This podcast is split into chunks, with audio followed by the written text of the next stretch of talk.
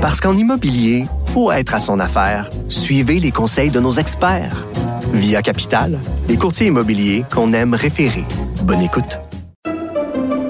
Pendant que votre attention est centrée sur cette voix qui vous parle ici, ou encore là, tout près ici, très loin là-bas, même très, très loin. Celle de Desjardins Entreprises est centrée sur plus de 400 000 entreprises partout autour de vous.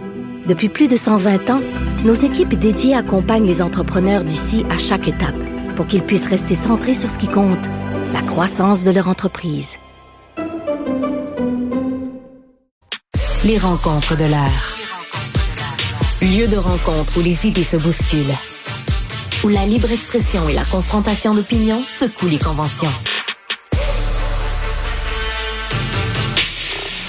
Des rencontres où la discussion procure des solutions. Des rencontres où la diversité de positions enrichit la compréhension. Les rencontres de l'art. Alors, la question, on en parlait en tout début d'émission, hein, du euh, de l'extension de l'aide médicale à mourir aux personnes euh, qui, qui sont dans une situation de souffrance psychologique. Euh, c'est pas pour demain, mais le débat progresse néanmoins dans la vie publique. Et pour en parler, évidemment, je reçois Emmanuel Latraverse, notre analyste politique. Emmanuel, bonjour. Bonjour. Alors, on croyait que c'était pour demain ou après-demain. Finalement, c'est pas exactement pour demain ou après-demain euh, l'extension de l'aide médicale à mourir sous le, signe de la souffrance psychologique. Oui, non, pourquoi? Parce que euh, le gouvernement, encore une fois, le gouvernement fédéral, reporté l'entrée, mm. veut reporter l'entrée en vigueur de cette mesure-là. faut dire qu'il l'avait déjà fait une première fois l'an dernier. Et pour y arriver, il avait été obligé de faire adopter une loi pour changer la loi existante, parce que c'est un peu ça le problème. Tout ça vient d'amendements législatifs à l'aide médicale à mourir originale. Donc, le 17 mars prochain devait entrer en vigueur cette nouvel élargissement de l'aide médicale à mourir qui aurait permis à des personnes dont le seul diagnostic était le diagnostic d'une maladie psychiatrique de solliciter l'aide médicale à mourir en respectant les mêmes barèmes essentiellement que pour les gens qui souffrent d'un cancer, euh, d'un handicap euh, ou autre. Là. Mais le ressac contre cette mesure-là est vraiment très, très, très fort sur des bases euh, morales et idéologiques mais surtout parce que le cas de l'aide médicale à mourir pour les maladies psychiatriques vient, je pense, mettre en exergue toute la lacune dans nos propres systèmes de santé. Et ça soulève le débat de est-ce que tu peux avoir un régime crédible d'aide médicale à mourir quand le reste du système de santé n'est pas capable de suivre. Et c'est ça que ça soulève en vérité, euh, la question des maladies mentales. Ouais, mais justement, il y a une dimension aussi là-dedans, on pourrait dire, tu dis morale et idéologique, je te proposerais le terme philosophique et anthropologique, c'est-à-dire, euh, il y a une euh, l'idée que, bon, chacun, c'est une question métaphysique de toujours, le suicide. Mais est-ce qu'on peut faire du suicide une forme de droit de l'homme assisté par l'État? Euh, est-ce que comme c'était le, le, triomphe d'un individualisme absolu où l'individu dit, vous devez, comme obligation morale et médicale, de m'aider à quitter ce monde si je le souhaite? C'est quand même la, la question n'est pas que juridique, il y a une dimension politique forte là-dedans. C'est presque des visions du monde qui s'affrontent. Oui, c'est des visions du monde qui s'affrontent, puis c'est, euh, je sais que tu n'es pas d'accord avec ça, mais c'est l'idée d'avoir d'une charte des droits euh, de la personne au Canada et des tribunaux pour essayer d'en fixer les paramètres. Entendons-nous, dans le cadre actuel de la loi, il n'y a aucun médecin qui est obligé de donner l'aide médicale à mourir. Il n'y a aucune infirmière qui est obligée de le. Alors, le, le, la garantie morale de pouvoir refuser de participer à ce geste-là existe. OK? Puis ça, je pense que c'est très, très important de le, de le, de le souligner. Par ailleurs, euh, la façon dont euh, la Cour suprême l'avait un peu euh, résumé, c'était que de, de forcer quelqu'un qui ne peut pas lui-même nécessairement mettre fin à ses jours, de continuer à subir des traitements et, déployer des moyens extraordinaires pour alléger sa souffrance est une atteinte à sa dignité et à son autonomie. Et que donc, dans ce concept-là, on devait permettre à ces gens-là de solliciter l'aide médicale à mourir. Je pense, et, et, et là où ça dérape, dans la mise en application, c'est que tout le monde n'était pas d'accord, mais il y a un consensus très large là, qui vient avec les gens qui sont en phase terminale, ce qui était l'idée de la loi initiale au Québec, de l'aide médicale à mourir. Mais voilà, au tout début, parce que moi, c'est pour ça que je te dis une dimension politique. On a commencé, je me souviens très bien de ce débat-là, on disait c'est pour quelques personnes vraiment en phase terminale qui souffrent terriblement et qui n'en peuvent plus de ces souffrances. La vie dans ce cas-là est tellement euh, fardeau que mieux vaut pouvoir la quitter. Bon, mais là, on comprend que ça s'est étendu, étendu, étendu, généralement par la logique des tribunaux, mais pas seulement, parce que aussi la société pousse vers là. Mais on est passé d'une solution d'exception un droit revendiqué par tous et les critères finalement tombent. Si la souffrance psychologique devient un critère légitime, ben finalement euh, il y a plus aucun critère qui tient.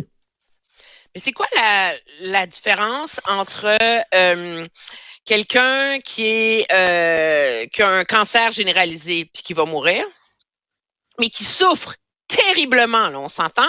Puis comme c'est une, une, une, douleur physique, on est capable de, de mesurer cette souffrance-là. Versus quelqu'un qui est un schizophrène ou euh, quelqu'un qui a une dépression mais profonde majeure, euh, pas quelqu'un qui refuse les traitements là, quelqu'un qui se fait suivre en psychiatrie, qui a vraiment tout essayé, ou même selon un consensus de psychiatres, c'est pas seulement de la vie d'une personne. Selon un consensus de psychiatres, il n'y a rien à faire pour alléger les souffrances de cette personne-là. Pourquoi une maladie euh, psychiatrique est moins souffrante qu'un cancer terminal? Ben, Et c'est là que dans son jugement, que dans son jugement, la Cour a essayé de mettre un barème assez large pour laisser la marge de manœuvre aux tribunaux et au collège des médecins de réfléchir. Alors, ça prend une maladie grave et incurable, qui inclut affection, maladie, handicap.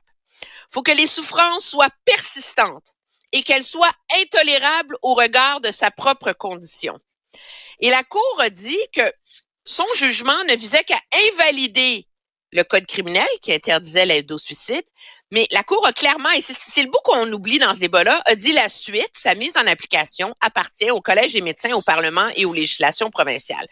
Et c'est là, je pense, que les parlements euh, peinent à trouver un consensus et une application de ces principes-là dans la vie de tous les jours. Mais là, tu dis, quelle est la différence? Moi, je te propose un détour par la Suisse et la Belgique. Et qu'est-ce qu'on voit? C'est qu'il y a, parce que m'emmener l'argument de la pente glissante, quoi qu'on en dise, c'est pas une erreur logique. On voit qu'une étape en engendre une autre, qui en engendre une autre, qui en engendre une autre. Et qu'est-ce qu'on voit? Ben, c'est la c'est l'espèce de, l'idée que le vague à l'âme, le spleen, la douleur existentielle, puis des douleurs, il peut en avoir dans la vie. Le deuil, la perte d'un proche, la perte d'un enfant, euh, la perte de, la, perte d'un travail, le deuil de ses idéaux. Il y a mille raisons pour lesquelles la la bête humaine est capable de, souffrir terriblement psychologiquement, eh bien, ça peut se traduire, je n'en peux plus de cette vie, je veux la quitter, et non, et, l'État doit désormais me fournir les moyens de la quitter d'une manière ou de l'autre. Mais c'est pas ça. C'est quand même là l'enjeu. qui est proposé au Canada. Je non, mais le fait est que, donc, je veux dire, le contexte est important. C'est qu'on voit jusqu'où ça a mené ailleurs. Oui, donc, mais je là, pense tu que me ça la même pente glissante que les fours à pizza hier, là. La réalité, c'est que la loi non, non, objectivement, quand ça s'est imposé dans ces pays-là, c'est ça avait des limites au début. Au Québec, au tout début, il y avait des limites très serrées. Et au Québec même, les limites se sont terriblement élargies rapidement. Donc, ce que je te dis, c'est qu'ailleurs, où on a suivi ta logique, ça nous a conduit là-bas. Ça me semble une inquiétude légitime.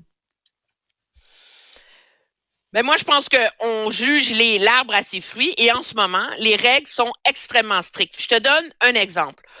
Euh, le mal de vivre, OK? Qui est une, euh, une condition qu'ont beaucoup de personnes âgées qui sont très, très, très, très vieilles. Tu sais, ils ont plus d'amis, ils sont tout seuls. On a tous eu une tante, là, ou une grande tante, ou une grand-mère qui disait, si le bon Dieu peut venir me chercher, tu sais. J'en ai marre, je suis tout seul. Tu sais, j'ai plus rien dans ma vie. Ces gens-là ne se qualifient pas pour l'aide médicale à mourir. OK? Euh, quelqu'un qui a le spleen, le mal de vivre, qui est en deuil, etc., ne se qualifierait pas pour l'aide médicale à mourir. Les barèmes sont très, très... Il faut que ce soit grave, irrémédiable, que ce soit une condition, une maladie, un affect. Le fait d'être vieux, c'est la vie. Le fait d'être déprimé, des fois, c'est la vie. Le fait d'avoir une maladie psychiatrique incurable, c'est pas la même chose que d'être déprimé. Cependant, moi, ce que je trouve intéressant dans ce débat-là, et là où je pense que le débat est plus profond socialement, c'est que c'est quoi les deux grandes avancées là qu'on amène en ce moment autour de l'aide médicale à mourir? C'est au Québec, euh, le consentement anticipé pour les personnes atteintes d'Alzheimer. Donc, mettons que toi, la semaine prochaine, tu as un diagnostic d'Alzheimer, tu as 40 quelques années, tu dis, mon Dieu, ça se peut pas, je veux pas me ramasser errant dans un CHSLD à regarder les murs puis à parler à une poupée. Euh, tu pourras, une fois que ce sera mis en œuvre, et que tout le travail sera fait, parce que la réglementation n'est pas faite, dire, moi, le jour où je ne reconnais plus ma femme, J'autorise qu'on me donne l'aide médicale à mourir. Les personnes qui vont décider, ça peut pas être mes héritiers, donc je vais nommer un tel, un tel comme ami, etc. Et l'autre, c'est la question des maladies mentales. Le problème, c'est jusqu'où est-ce que les gens se tournent vers l'aide médicale à mourir? Parce que les soins ne sont pas adéquats. Combien Ah, de ça. personnes se tournent vers l'aide médicale à mourir? Parce que l'accès à des soins pa- palliatifs de grande qualité n'est pas universel au Québec. Jusqu'où est-ce que les gens se, vont se tourner vers les demandes anticipées en cas de démence? Parce qu'ils ont peur de se ramasser dans un CHSLD, à se faire lever à 6 heures le matin, à se faire changer la couche deux fois par jour, puis à manger du manger mou avec des étrangers. C'est ça le problème. Et le problème actuel sur les soins psychiatriques, c'est que si tu mets un, régi- un régime d'aide médicale à mourir pour les soins psychiatriques, il faut que les gens aient accès à des soins psychiatriques. Et en ce moment, l'accès à des soins psychiatriques et un suivi psychiatrique de qualité n'est pas là. Donc, moi, je pense que c'est ça le débat, le, débat qu'on doit avoir dans mon esprit. C'est pas tant l'idée de la pente glissante, parce qu'on le voit jusqu'ici, le, le manque euh, de consensus social et d'acceptabilité sociale met des freins à l'interprétation légaliste du jugement de la Cour suprême, par exemple sur la question des soins psychiatriques. Mais le problème, c'est que l'absence de consensus social vient du fait que on se rend compte que à un moment donné, jusqu'où est-ce que les, les, lacunes de notre système de santé contribuent et posent un risque à ce que des gens le fassent par dépit, justement. Et c'est ça la très, très, très grande inquiétude qu'on doit avoir dans mon esprit. Et maintenant, parlons du programme L'autre bout de l'existence, l'enfance, euh, la- le, le- Ah oui, c'est l'héritage en on a fait un cercle de vie magnifique aujourd'hui. Mais bien sûr, mais bien sûr, hein, les, les, les, les deux bouts de la courbe démographique. Donc, l'héritage Trudeau en danger en matière de garderie. Voilà, je te lance. Ah, j'adore ce sujet. Alors, c'était la grande ambition. Tous les gouvernements libéraux depuis Mathusalem ont voulu mettre en place un système, un réseau, un système national de garderies subventionné un peu à l'image de ce qu'on a au Québec. Et euh, on l'a fait envers et contre tout en signant des ententes avec les provinces. Je suis de celles très rares qui trouvaient l'idée complètement biscornue, parce que sérieusement, si les électeurs de neuf provinces au Canada voulaient vraiment et réclamaient un système de garderie, crois-moi, il y a un parti politique qui aurait pensé puis qui l'aurait fait, hein. Mais c'est pas le cas. Alors, l'idée vient d'Ottawa. On finit par mettre de l'argent sur la table pour ameuter l'opinion publique à dire vous y avez droit, vous y avez droit, Ottawa va signer. Donc, qu'est-ce qu'elles font les provinces? Elles finissent par signer.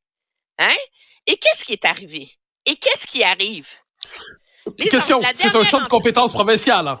On s'entend, on, parle ici de champ de compétences provinciales. provinciales. Je dis ça comme ça. Théoriquement, c'est pas un Exactement. détail dans l'histoire. Mais non, c'est le cœur de l'histoire. Excuse-moi si j'ai pas été assez clair. C'est le cœur de l'histoire. C'est que c'est un champ de compétences provinciales. Mais Ottawa arrive avec ses gros sabots, mobilise l'opinion publique, les provinces finissent par céder et signer des ententes. L'entente prévoit qu'il fallait que d'ici la fin de l'année, les frais baissent de 50% et que d'ici 2025-26, les frais soient 10 Qu'est-ce qui arrive? Les ententes ont été signées en 2022, avant les sommets d'inflation avant les hausses de loyer ahurrissantes, la coût, le coût de la vie a tellement augmenté que là, dans une foule de provinces, les opérateurs de garderie menacent de se retirer. Parce qu'ils disent on n'a pas assez d'argent, on est en train de faire faillite parce que la subvention accordée par Ottawa n'est pas assez grande. Et quelle est la réponse du gouvernement fédéral? C'est la responsabilité des provinces maintenant de s'arranger pour que ça marche. Donc, nous, on met quand même fascinant, cette On met 30 milliards sur la table, puis arrangez-vous avec les pots cassés. Mais c'est Ottawa qui s'empare d'un domaine qui n'est pas le sien, Ottawa qui décide de se mêler ce qui ne regarde pas, et Ottawa, après avoir causé des problèmes, dit aux provinces, organisez-vous les enfants, ça me concerne plus. C'est une forme d'illustration magnifique de ce qui arrive lorsque le Canada décide de s'occuper d'autre chose que de l'armée puis des postes. Ben, c'est ce qui arrive quand Ottawa se mêle pas de ses affaires et c'est un peu le même débat que ce qu'on voit en ce moment avec le système de santé où finalement les provinces sont pris à gérer un système dont les coûts évoluent plus vite que les projections financières du gouvernement fédéral. On le voit en ce moment avec le système de garderie. Je veux dire, en, puis c'est pas des gros méchants opérateurs à la tu sais genre euh, véreux là. Tu sais c'est le YMCA de Toronto qui menace de fermer sa garderie là, puis qui monte au front, c'est pas euh, tu sais en en Alberta, ils vont mettre en place des grèves rotatives, mais ça ça nous amène à l'autre sujet. Qu'est-ce qui est en train de se négocier en ce moment à Ottawa? De quoi survie dépend la survie du gouvernement Trudeau? Un régime d'assurance médicaments? Bien sûr. Et pourquoi les provinces en veulent pas d'un régime d'assurance médicaments? Parce qu'elles disent, vous allez le mettre en place, puis on va être pogné avec la facture une fois que les coûts vont augmenter. Alors, sur cette description. Le gouvernement dépend. Ah ben, dire, sur, sur, la sur cette description tout à fait convaincante de la nature du régime fédéral et de son fonctionnement, qui sert évidemment toujours, en, il sert assurément la bureaucratie fédérale, pas nécessairement l'intérêt des provinces et encore moins ceux du Québec. Merci Emmanuel pour ces précisions. Je devine dans ton esprit, dans ton esprit, c'était pas des arguments pour les nationalistes québécois, mais un nationaliste québécois qui t'entend se dit raison de plus pour quitter cette maison de fous.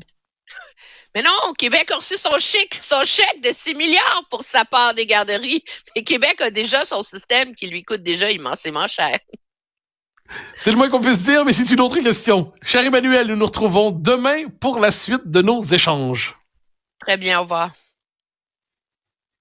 Alors, chers amis, c'était un bonheur de vous revoir. Là. Une, une, émission assez diversifiée. On a parlé d'Israël, on a parlé de la France, on a parlé de cravate, d'élégance masculine, d'aide médicale à mourir et de centralisation fédérale. Quoi qu'il en soit, les sujets étaient nombreux. Ils le seront demain aussi. C'était un plaisir de vous parler. On se retrouve demain jeudi.